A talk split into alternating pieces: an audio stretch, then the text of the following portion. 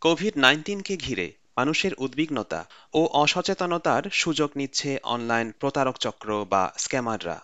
তার মধ্যে প্রচলিত প্রতারণার পদ্ধতি হচ্ছে ব্যক্তিগত তথ্য চুরি বা ফিশিং, অনলাইনে কেনাকাটা এবং superannuation scheme.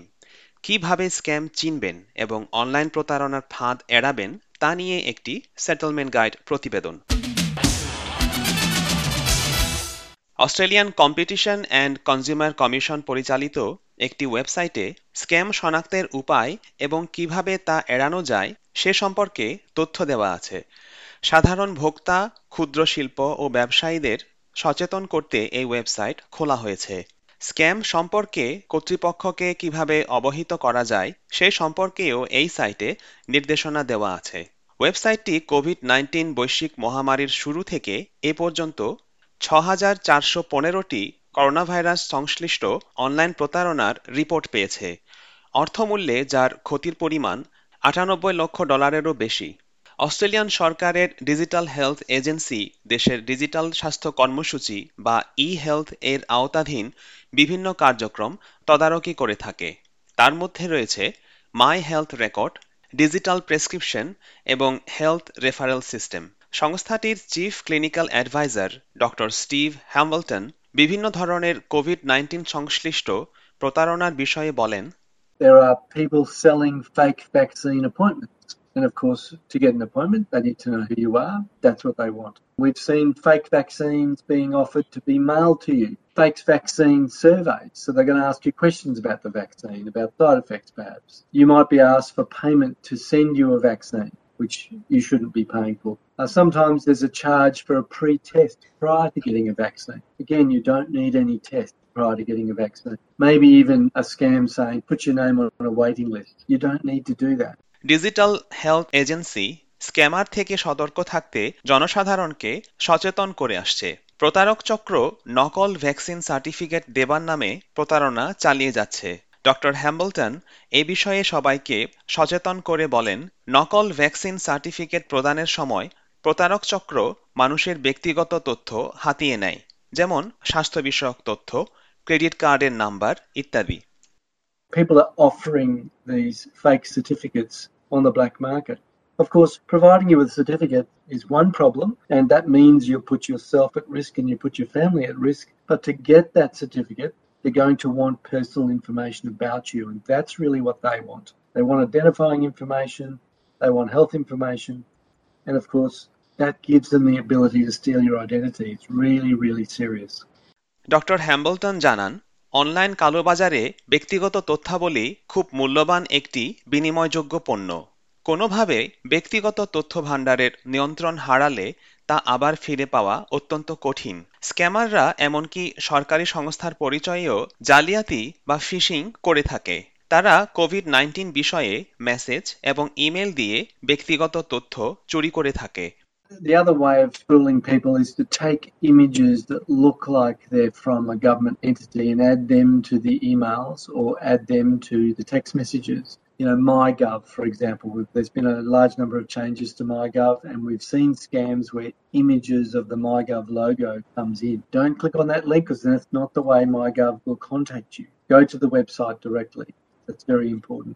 Doctor Hambleton জানান স্ক্যামাররা আপনাকে কল করতে পারে তারা মেসেজ ইমেল বা সামাজিক যোগাযোগ মাধ্যমে আপনার সাথে যোগাযোগ করতে পারে তাই মেসেজ বা ইমেইলে থাকা কোনো ধরনের অযাচিত বা আনসলিসিটেড লিঙ্কে ক্লিক করার আগে ভালো করে যাচাই করে নিন We're all getting emails now saying that a package couldn't be delivered. Please click on this link. Well, if you're not expecting a package, don't click on the link. You're getting accurate logos of these big organizations like eBay, like Amazon, like online shopping providers that look real, that are asking you for information. So if you're not expecting a package, be very suspicious about that package. And you might want to go back to the original purchase order rather than click on a link, because that's not how these businesses do business. Sydney বিশ্ববিদ্যালয়ের computer বিজ্ঞানের শিক্ষক doctor Suranga সেনেভিরান্তে ম্যালওয়্যারের মাধ্যমে ব্যক্তিগত তথ্য কীভাবে চুরি হয় তার ব্যাখ্যা দিয়ে বলেন they can create a link so where the link contains the malware, the malicious software. So once you click on that link, the malicious software comes to your computer and gets installed. Once the software is there silently, I mean, most of the malware, what they do, they are there in your computer for a, a period of time. So for example, the software actually can record whatever keys you type. They have a con- control and communication channel where they actually send all those information to the bad guys. স্ক্যামাররা জালিয়াতির উদ্দেশ্যে সরকার, ব্যবসা প্রতিষ্ঠান বা কোনো ব্যক্তির হুবহু নকল website বানাতে পারে। জালিয়াতির প্রচেষ্টা সফল করতে অনেক সময় তারা কাউকে ফাঁদে ফেলার আগে তার সম্পর্কে বিভিন্ন তথ্য সংগ্রহ করতে যোগাযোগ করতে পারে। স্ক্যামাররা এমনকি ভুয়া বা অস্তিত্বহীন অনলাইন স্টোরও বানিয়েছে, যেখানে তারা কোভিড নাইন্টিন ভ্যাকসিন থেকে শুরু করে করোনা ভাইরাসের ওষুধ এবং ফেস মাস্কের পসরা সাজিয়েছে। মেলবোর্ন বিশ্ববিদ্যালয়ের স্কুল অফ কম্পিউটিং এর অধ্যাপক শ্যান্টন চ্যাং জানান, স্ক্যামাররা সাধারণত ব্যক্তিগত তথ্য জোগাড় করতে অধিক সচেষ্ট হয়। যদি তারা আপনার নাম, ঠিকানা, জন্ম তারিখ আর ফোন নাম্বার পেয়ে যায়, তখন তারা এসব তথ্য নিয়ে আর্থিক প্রতিষ্ঠানে আপনার পরিচয়ে প্রতারণার চেষ্টা করতে পারে। সচরাচর অফিসগুলোতে এসব তথ্য দিয়ে কারোর পরিচয় নির্ধারণ করা হয়ে থাকে। If you have your name address date of birth possibly your phone number as well they can go to your financial institution and pretend to be you is the way that all official organisations would identify who you are ব্যক্তির ব্যক্তিগত তথ্য dark ওয়েবে বা ইন্টারনেটের কালো বাজারে বিক্রি করা যায়। আর এভাবেই কারোর পরিচয় চুরি হয়ে যায় Your personal details are highly valuable and can be monetized. So, what it means is that even if they are not getting money from you or credit card details, if they get your personal details, including your date of birth, where you live, and all that, they can use that and sell that on or use it in ways to earn money from it. So, that's what you would call identity theft, which is very damaging. University of technology সিডনির faculty of engineering and আইটির শিক্ষক doctor Priyadarshi Nanda বলেন working from হোমের কারণে মানুষ আরও অধিক হারে স্ক্যামের শিকার হতে পারে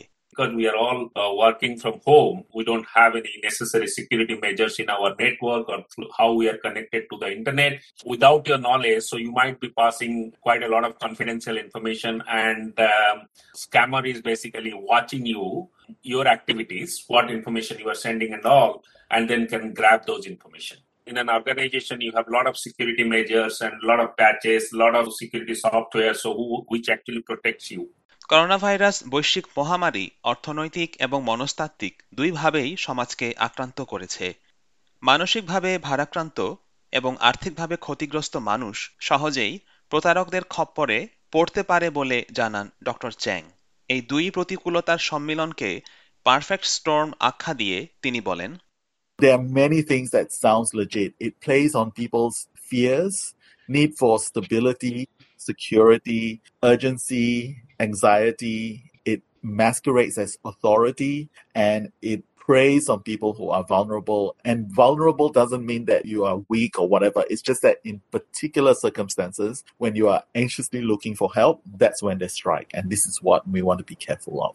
অতিমারির সময়ে ব্যবসায়িক প্রতিষ্ঠানগুলো ব্যাপকভাবে অনলাইন প্রতারণার শিকার হয়েছে স্ক্যামাররা অতিমারির কারণে আর্থিকভাবে ক্ষতিগ্রস্ত ব্যবসা প্রতিষ্ঠানের সুপার অ্যানুয়েশন ফান্ড চুরি করা সহ ভুয়া ও অপ্রয়োজনীয় সেবা দেওয়ার নামে প্রতারণা করে আসছে ডক্টর হ্যাম্বলটন এ বিষয়ে আরও ব্যাখ্যা দিয়ে বলেন There's been an early access to superannuation earlier in this pandemic, and again, preying on people who are desperate or at risk. You know, there are links to say, go here and we can uh, get you early access to superannuation or government services or Centrelink. All of these things prey on the vulnerable. The tax office does not contact you like that via text message or via an email generally.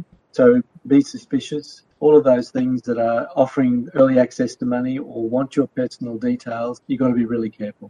স্ক্যামের শিকার হওয়া প্রত্যেক ব্যক্তির প্রতারণার বিষয়টি সংশ্লিষ্ট কর্তৃপক্ষকে জানানো উচিত বলে মত প্রকাশ করেন ডক্টর হ্যাম্বলটন হাজার হাজার মানুষ স্ক্যামের বিষয়ে কর্তৃপক্ষকে অবহিত করেছেন অন্যদিকে ভুক্তভোগী অনেকে চক্ষু লজ্জার ভয়ে বা অপ্রয়োজনীয় মনে করে বিষয়টি গোপন রেখেছেন আপনি যদি স্ক্যাম নিয়ে উদ্বিগ্ন হন তাহলে স্ক্যামওয়াচ সাইট ভিজিট করুন এই সাইটটি আপনার উপকারে আসতে পারে There's been thousands of scams reported, and there's people have actually lost money, and people get embarrassed about that and they don't report it. And if you think you've been scammed, you really should tell someone, you really should inform people. And look, if you're worried about scams, you should, there is a website with, which will help you. It's called scamwatch.gov.au, and I'd really recommend people going there and taking a look. SBS নিউজের এই প্রতিবেদনটি তৈরি করেছেন কিয়ারা পাজানো আর বাংলায় অনুবাদ ও পরিবেশন করলাম আমি পেঞ্চিমো মার্মা